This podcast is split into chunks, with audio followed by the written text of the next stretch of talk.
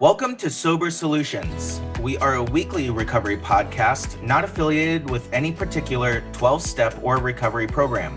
However, you may hear us mention them. My name is Jason, and I'm an alcoholic and addict. My name is Chris, and I'm an alcoholic and addict.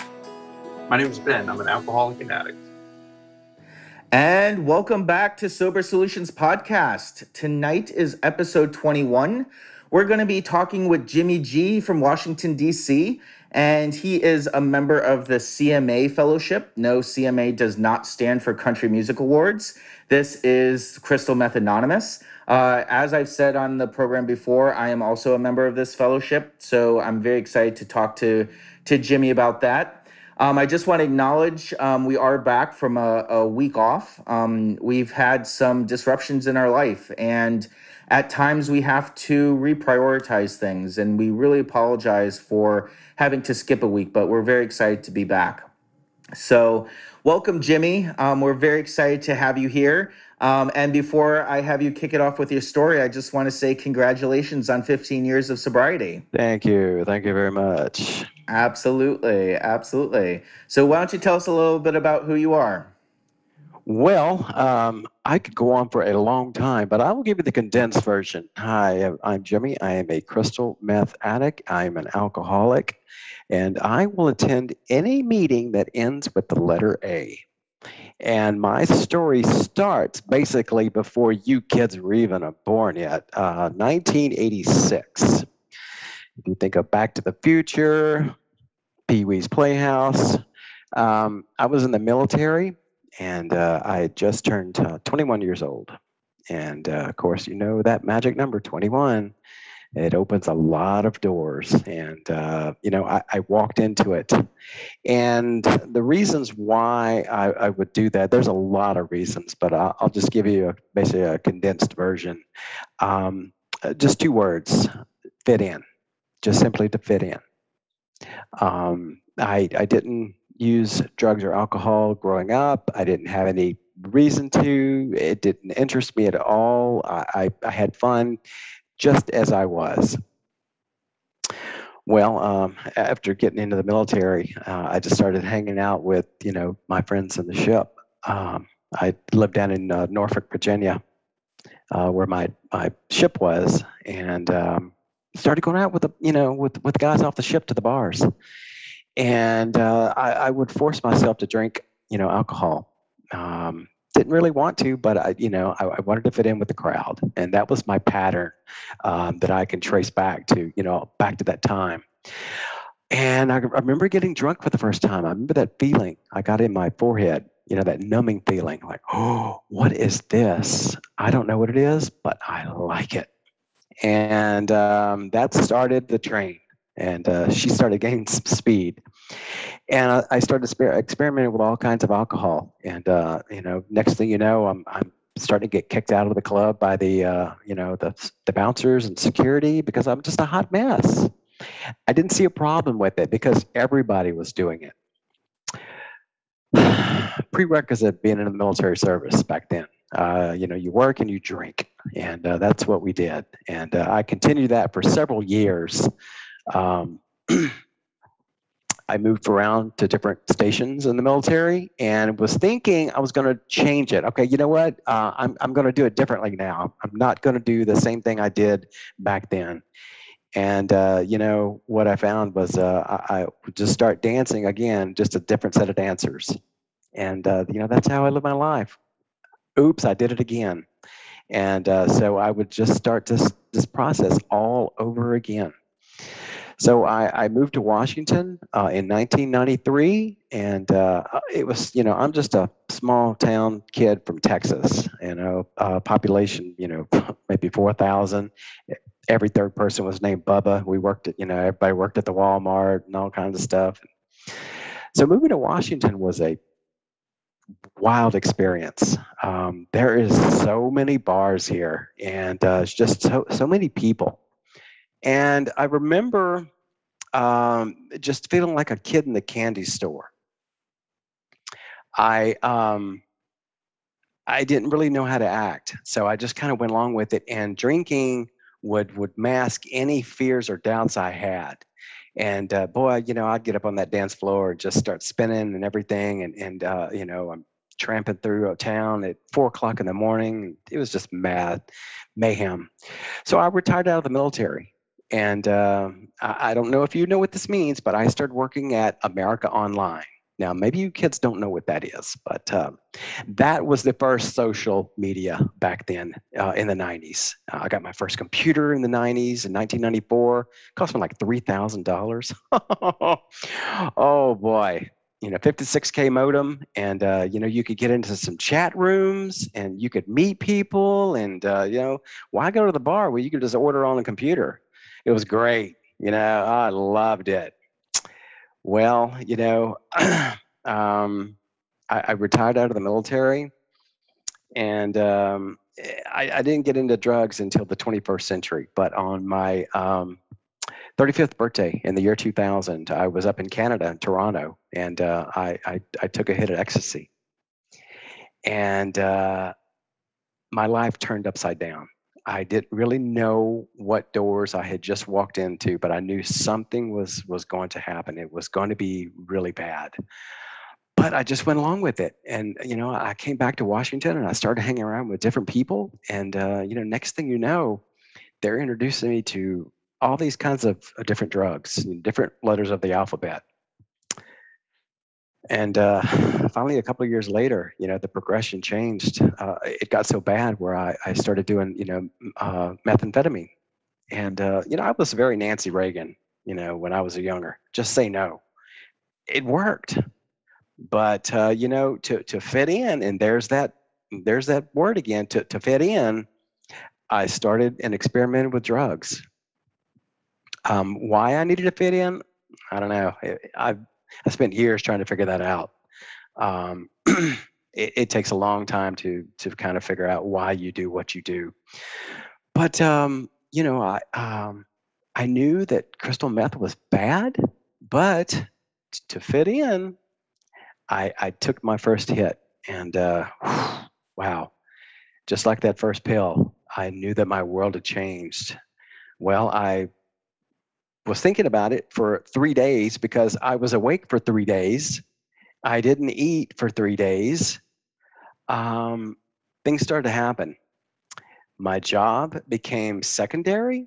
Like I really didn't want to go to work anymore. I, I had things to do. I, uh, you know, I was very busy. Um, next thing you know, I'm, you know, I'm slowly becoming this little part-time dealer. You know, well, I can make a little, little make a little extra money on the side and uh, you know i can pay for my habit and it worked. I was i became very popular. Oh and there's that to fit in again you know? I started getting power to make or break your weekend you know? And uh, so then all all i was doing is just hang around you know drug addicts you know? Forget the alcoholics you know? We don't drink alcohol anymore we got something better okay and uh, methamphetamine and, and all the other drugs were, were, were, very satisfying. And just like the readings you know in our program say you know um, it used to be fun in the very beginning and i'm not going to lie it was a lot of fun and then it wasn't. It became a chore and it was just absolutely horrible but i didn't know how to get in, out of it. I really didn't. Um, i used meth for, for two years and in those two years was absolute chaos. Um, I was uh, in the verge of losing my apartment. I was getting evicted. I was losing my job. My cars were being repossessed. My credit cards were all maxed out. Uh, I didn't see any way out of it um, until July of 04 when I finally got arrested. Um, you know, uh, the, the, police came out to my door uh, on an unrelated issue, actually. So it's actually a higher power moment. Um, they open the door, you know, because you know you're high, you don't care. You just look at the people, and you still answer the door anyway. You know, it was the police, um, and they discovered all the things we had in there, and down we went. And I spent that night um, in jail, sitting on the you know the floor, contemplating where I had, you know, how did I get here? And and you know where did it all begin and i trace it all the way back to 1986 to fit in and it just progressed all of this way to uh, you know I started doing meth, and uh, so I had no choice but to you know check into a um, a, a program. Um, they said, well, okay, you need to you know check into some you know uh, drug addiction services. And I didn't want to do that, but you know what? I had no choice. Um, the court sent some of us, which is in, in our readings. The court sent some of us, and that some of us was me. So um, I checked into an outpatient service here in, in Washington, and um, you know I, I started meeting other people who were recovering. And then one day they said, uh, "Well, you know, you um, you need to go to these CMA meetings," and I was like, "Why?" You know, I was like, I, "I'm getting everything I need here," or so I thought, but I really wasn't. Uh, I mean, I was getting it, but I wasn't getting it. And they said, "You need to go be with your people." I said, okay, fine, you know. So um, they gave me the address, and I, I looked up, and um, the meeting it said closed. Well, it was members only. I don't, I can't go to that one, you know. So I didn't go. Um, but the next meeting was on a Friday night, and uh, it said open. So I was mad, you know, and um, I, I made every excuse to not go because okay it's friday night there's not going to be any traffic uh, uh, any uh, parking because you know it's friday night and everybody's out and they're you know i made every excuse. So i was going to drive around the clubhouse and and see that there was no parking and uh, drive home and then tell them oh, i couldn't go i couldn't find parking but i drove up the street where the clubhouse is and uh, right in front of the clubhouse was the only parking space open in the entire area. Well, I don't know if that's a higher power moment or it was a coincidence, but whatever it was, I pulled my car into that spot and I walked up the steps for my very first meeting, and that was in August of 04. 17 years ago. And um, wow, I've been a member of CMA ever since then and uh, I had to learn how to be a human being all over again because you know I had totally destroyed myself with the you know with the methamphetamine. It was just absolutely horrible. But I actually walked in and I saw a couple of people I knew. I was like, okay, well that's why I haven't seen him in a while. You know, these people are actually getting their life back, and um, so I said, well, you know, maybe there's something to this so they have these chips, you know, uh, these little blue chips. If you have a desire for a new way of life, would you, you know, like a, you know, 24 hour chip? And of course, I was in the back. I didn't want to talk to you. I didn't want to, I didn't basically didn't want you to see me, you know. But something gave me, uh, you know, the courage to to get up and and get that that 24 hour chip, you know, and. Uh, you know, I've, I've still got it here on my keys. You know, all these years later, it's a, it's a reminder of you know where I was and and and uh, you know what I wanted out of this, and that was a new way of life, or at least the ones before I started using and drinking, which kind of dates back to the early '80s. So I was a teenager, but uh, so I actually had to get a new life, uh, one with uh, with not drinking and using. Because I love to get drunk and I love to get high. I'm not gonna lie. I mean, I love it. I just can't do it without consequences. I haven't figured out a way. So I just don't do it. It's easier to stay sober than it is to get sober. I've learned that one. Now, um, I checked into a place called uh, Father Martin's, Ashley, a, a, a, treatment center. It's in Maryland. Um, I was high as a kite. And, uh, you know, I sat in the nurse's station. I was coming down and uh, the nurse, she said, What's wrong, honey? You're in the right place. And I said, I know. That's why I'm crying. I was just defeated. Um, you know, I was broken. Um, you know, the, the meetings helped, but I found some stuff that the cops didn't find. And of course, what are you going to do? You know, I found that barbershop, so I got a haircut. and, uh, you know, I, uh, you know, so my network sent me to, you know, the Father Martin's. Okay, you need to go to treatment because this outpatient is not enough for you. And they were right. Um, and I, I, finally just, you know, admitted, okay, send me wherever you need to go. So I did, and that was September the 20th of 2004. And um, I haven't been high since. Now, quite frankly, I should have almost 17 years of recovery. You know, now I do have 17 years of recovery, but not total, because getting off drugs is is very difficult. Um, or actually getting sober is getting difficult. And in those early years, you don't really make good decisions, you know, if you don't follow the suggestions that the, the program gives you. So I was just sneaking drinks for the next couple of years, you know, and I'd be at the bar, have some cocktails, and I would be looking around to make sure, you know, nobody in recovery was in, you know, to see me recovery really messes up drinking and using. It really does because it's like a you know it gnaws on you, you know, and it just yeah, it pisses you off, but it also saves your life at the same time.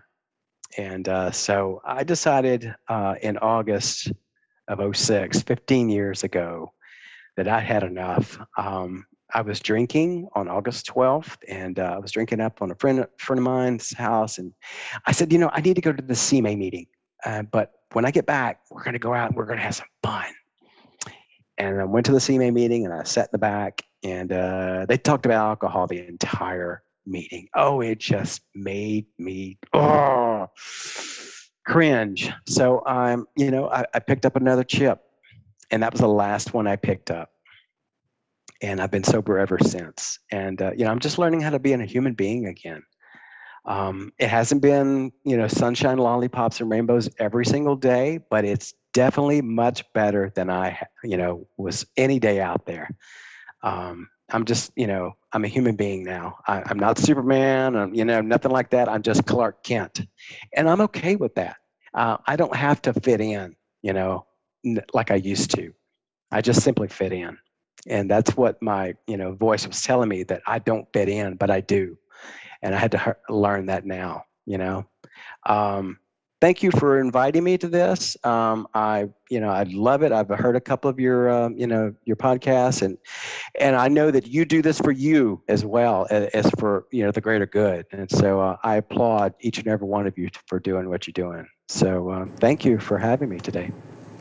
Awesome. Well, thank you, Jimmy. That was that was great. And you know, having 15 years of continued sobriety and being in the programs for 17 years, I'm sure that you have many more stories and oh, yeah. a lot more insight than than we had time for tonight. Um, and I know you personally, and I've gotten to hear your your story. So you know, it's it's been really great to have you on tonight. Um, you know, I, I identified with a lot. Um, especially that that feeling of not fitting in and that desire to fit in and doing whatever I could to have these people around me.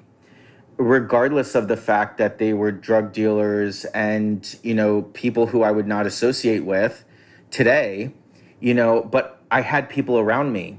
And growing up, I was always bouncing around to different groups of people because I never wanted to be alone. And the last thing that you were talking about that hit me was I've found my people now. In the rooms of Alcoholics Anonymous, in the rooms of Crystal Meth Anonymous, I found my people and I never have to feel that feeling of not fitting in again because now I fit in and I just fit in with a group of people who are working strong programs and really trying to live a life that aligns with a sober journey. So it's it's really wonderful. Um, you know, I, I said this on the program too, and I, I really get it. I love to get high. I love to drink too. You know, and if I didn't say that, I'd be lying and now I have this group of people in the program that I fit in with. I have people in my life around me that I feel like I fit in, that I just have these people who are also on this road to recovery with that get what I'm doing. And so I don't think that I'll ever have that feeling of not fitting in again, um, which is which is really really wonderful. So you know, thank you so much again for being here. And uh, I'll see if the guys have any questions. Like Jason said, you've you've had a good amount of time, so I'm sure you could have talked for an hour. So I, oh yeah, absolutely. Yeah.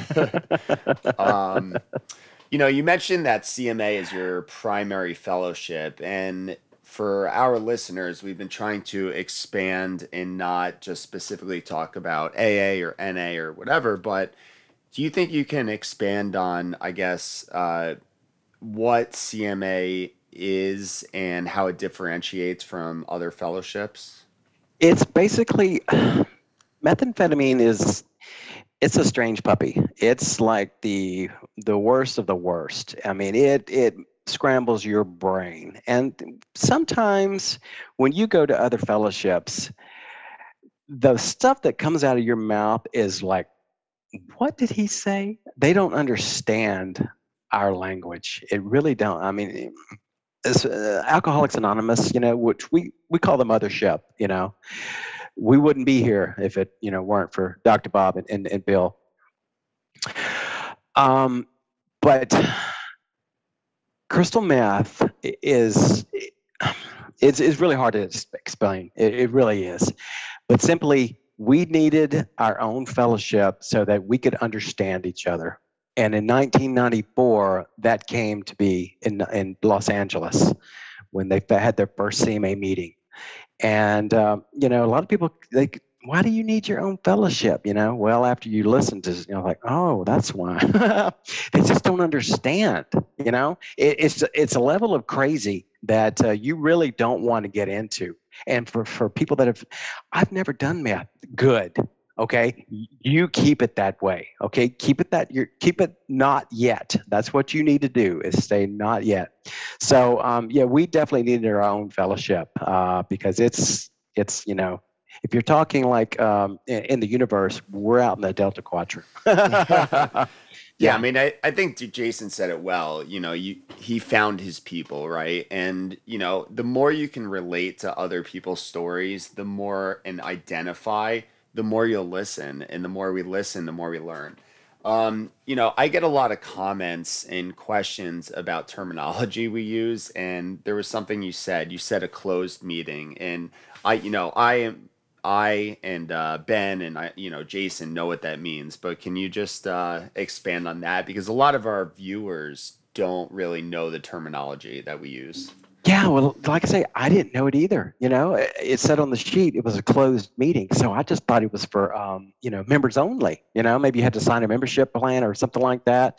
But what it means is like it's only for those that identify as a crystal meth addict. So that way, people can talk amongst themselves. Now, if you have an open meeting, you could have like a family member come in, you can have a, a friend who, you know, supports you, uh, a caregiver. Uh, we've had even like nurses will come in, say, listen, may I sit in and listen, you know, so I can kind of understand this? And absolutely, this is an open meeting you know but for sometimes like maybe the um, the sex and relationships meeting you know that's a closed meeting because sometimes it can get a little um, intimate you know in private. And so you don't really want to share that with maybe like a nurse or a caregiver or a judge or a police officer or something like that you know?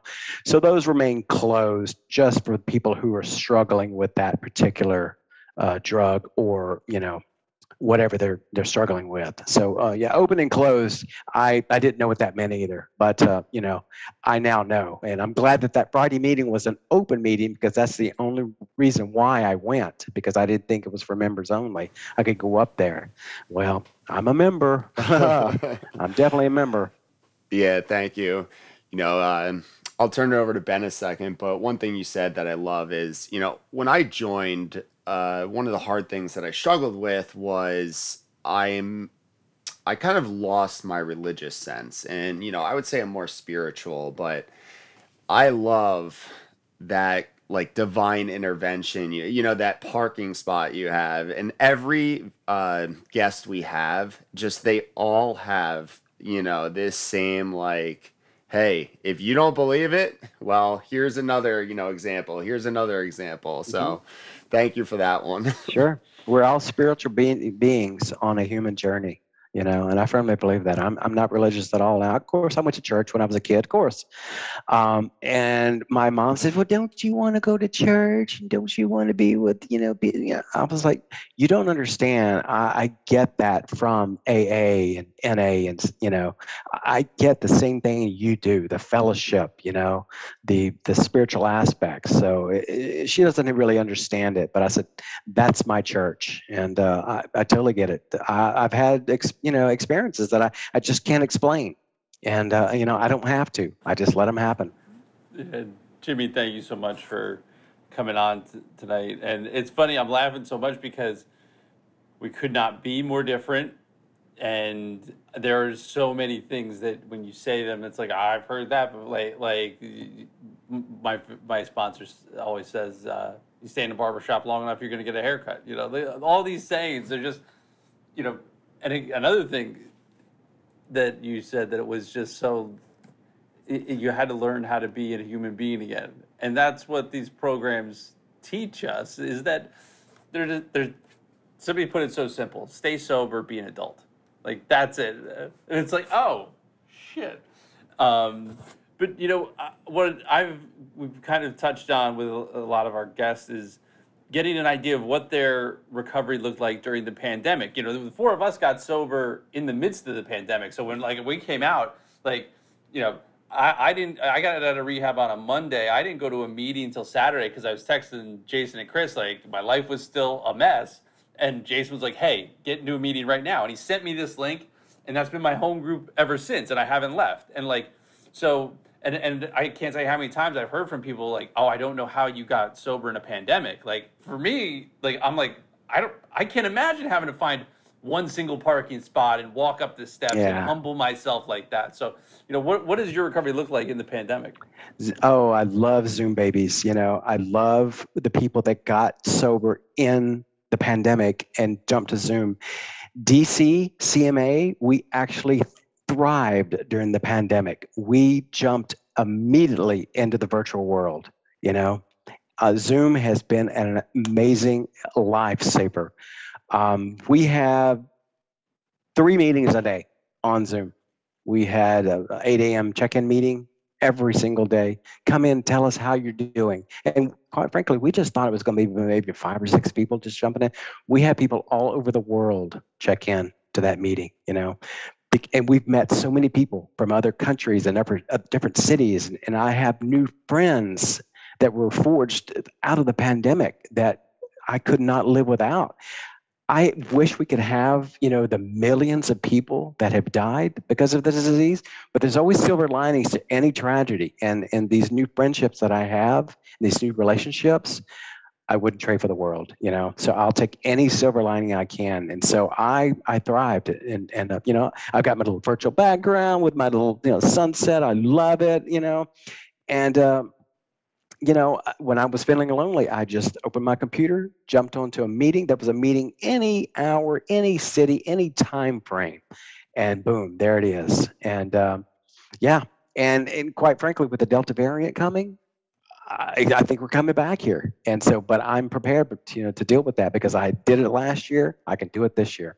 You know, Jimmy, I I am having the um, the wonderful opportunity to speak at the New York CMA Share a Day conference coming up in October. Um, and if you told me that that was going to be an opportunity for me, uh, you know, a year and a half ago, I would have slapped you in the face. Um, you know, because I was so deep in my addiction, and I'd been to CMA meetings before, and um, I, I think it was because I didn't want to be there. I didn't feel like I fit in. But when I gave it that shot, I knew that I was with my people, um, like I was talking about before. And you know, you, you talked about relapses being part of your story. Relapse is definitely a, a big part of my story. And I've heard people within the rooms of CMA talk about how high the rate of relapse is for CMA.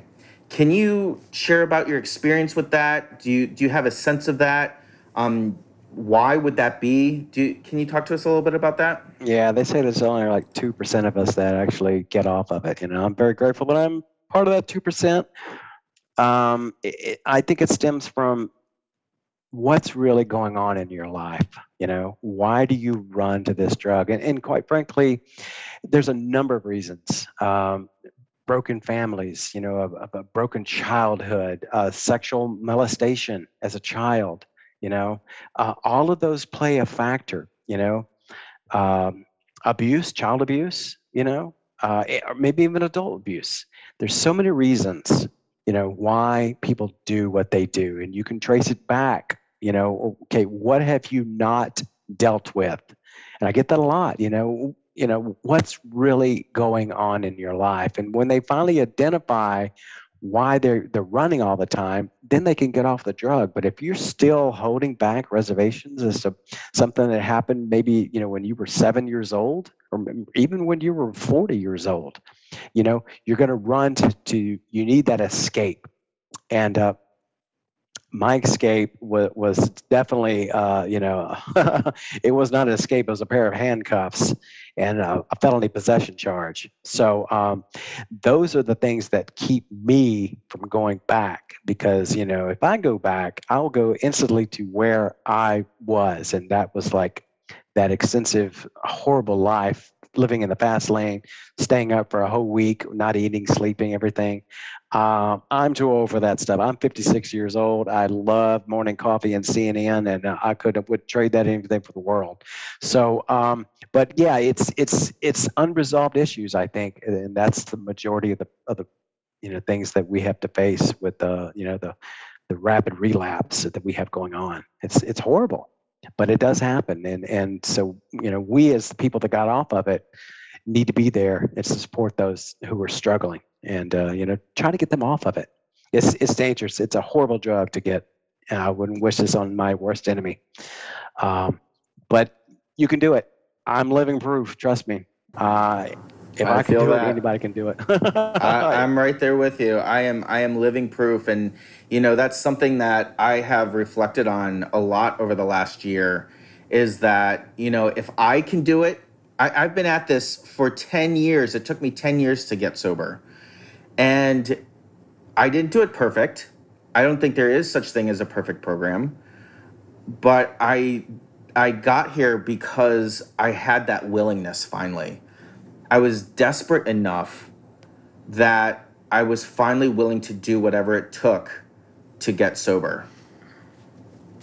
Yeah, I mean, it is sad, and I, you know, it's funny looking at you know you three and especially you, Jimmy. I mean, I I don't look at you and see someone who did crystal meth, and you know that's just uh, this stereotype that I have in my head. I don't look at myself and see the person that was three years ago, and it's just it just shows you that like like you guys said, you are living proof, but. You know, you mentioned going back. One thing that I kind of like asking a lot of our guests with uh, extended periods, extended time, is if you were to go back to yourself with a year of sobriety or just when you started, because we do try to focus on early recovery in this podcast, what would you, what would your advice be to your, you know, yourself when you just started the program? just take it easy it's going to be okay um, i thought that my world was going to come to an end and basically it, it actually was it was coming to an end um, I, I had lost everything. I they they placed me into a um, um, a recovery home in the suburbs of Virginia, and I, I didn't have anything but just the contents of a you know backpack. I, I you know they had to give me some uh, you know some sheets and bedding and stuff like that. Um, I had lost everything. They threw everything out in the streets. So all I can say is that you know um, just hold on because your life isn't over and actually it's about to get better. I, I didn't have any hope when i got here. I really didn't. I was so beaten and defeated and broken but uh, i was picked up and scooped up and you know put into recovery and that's where it saved my life. And uh, you know i didn't really start feeling like a human being until like three years later like in 2007 you know, three years after I stopped doing meth, that's when I finally started feeling like a human being again. And I remember telling somebody, I was like, you know, I'm just now starting to feel like a human. And uh, so it, it took a long time. That that brain was Swiss cheese, scrambled eggs and everything. And uh, you know, I I did a number on myself. Even streets, you know, like that. I've I've been on these roads for you know 20 years. Sometimes I had a hard time figuring out where exactly is that place. I couldn't remember. My brain was so twisted. So they just said, easy does it, one day at a time, and you'll get through it. And I did because I bought a little GPS to get me around town. Whatever it takes. That's awesome. That's awesome. Well, thank you, Jimmy, so much for tonight. We truly appreciate your Thank time. you. And congratulations again on your anniversary. Thank you. Thanks, guys. All right. Have a great night, Jimmy. Thanks for coming on. Thanks. Good night. That was great. You know, I I honestly until I met you, Jason, or a couple people at rehab, never really got introduced to crystal meth or knew anybody or even had a remote discussion, but it is crazy when you talk to people that were on it just although it's the same in the misery of addiction the stories that i hear are just insane like people stay up literally for a week i could barely stay up for 20 straight hours and i get exhausted but it's just this different crazy lifestyle and you know you were mentioning before people use it for weight loss people use it to study people use it to it's just it's a uh, scary drug. It really is. It really is. And one thing that he said that when he was hearing about people saying, "Oh, I've never done that," don't. That's my that's my message to you. Yeah, you- do you've not said that do a it. number of times. Yeah. Yeah, it, it's it's a hell of a drug. It is a hell of a drug. It will it will ensnare you with all of these beautiful things like all of this fun adventurous. You get to stay up and you know work for 3 days straight on a project that you've been trying to get done. Now you're cracked out. You are cracked out. It is not pretty. It's not pretty at all.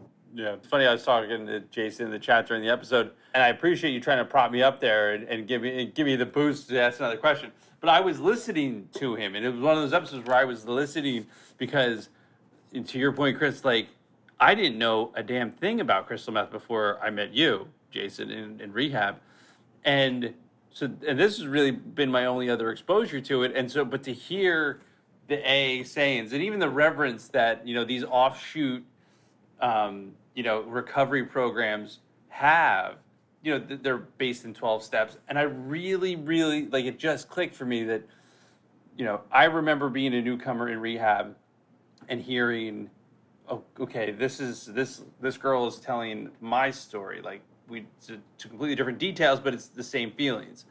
And even, you know, go through rehab and then get out and then, you know, still not go to a meeting. It wasn't until I got into the rooms that it was, oh wait, these are my people. This the they're telling now they're telling the details of my story.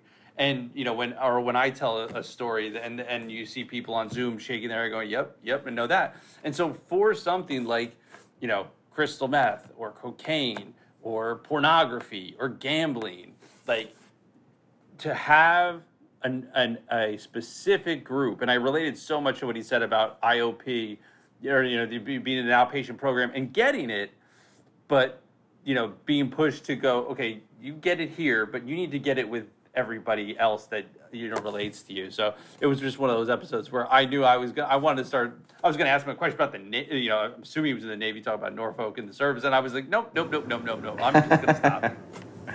Yeah, I mean, you know, it's it's so true because there are times where I'll have a crystal meth craving. And there are AA meetings, not so much now and not so much with Zoom, but there have been meetings that I've attended that they're like, you cannot talk about drugs. And in that moment, I need to talk about drugs. And I need to be around the people that understand what it's like to be up for three days and have these wild, crazy stories. And if I tell a story like that in an AA meeting, some people will be like, yeah, I can, I understand that and I can identify with the feelings and whatnot. But then when I go to a CMA meeting, they're like, I've done that. Mm-hmm. Or, or that's it. Like, you know, so it's, it's really that identification, you know, that's, Right. that's really Yeah. interesting. Yeah, I, I mean, I think it just kind of goes back to though, you know, what I hope we're doing with this podcast, in that you know, kind of just showing people that as long as you recover, and I get. I get why you know when we talk about you know old timers and who are stuck in their ways, and we've all heard the stories. Like, you know, so I understand that that you know that reverence. Yes, exactly. With the yeah, don't don't you talk about my Zoom, you know. But I understand that reverence for it because it's like you, you want to hold on to it because it's you, you, life got so good when when we got sober, and it was like, all right, we got to stay right here. Don't don't talk about your your your crystal meth in, in my AA meeting, but you know this and and and uh, it's it, I think this podcast is you know achieving one of those goals of just kind of cross blending it. And listen, it's about being sober and being an adult. Be staying sober and having your shit together. That's did you it. two did you two read like thesaurus uh toilet paper today? You know we got uh ensnare and reverence both back to back. I like it. You didn't get your role. no no no.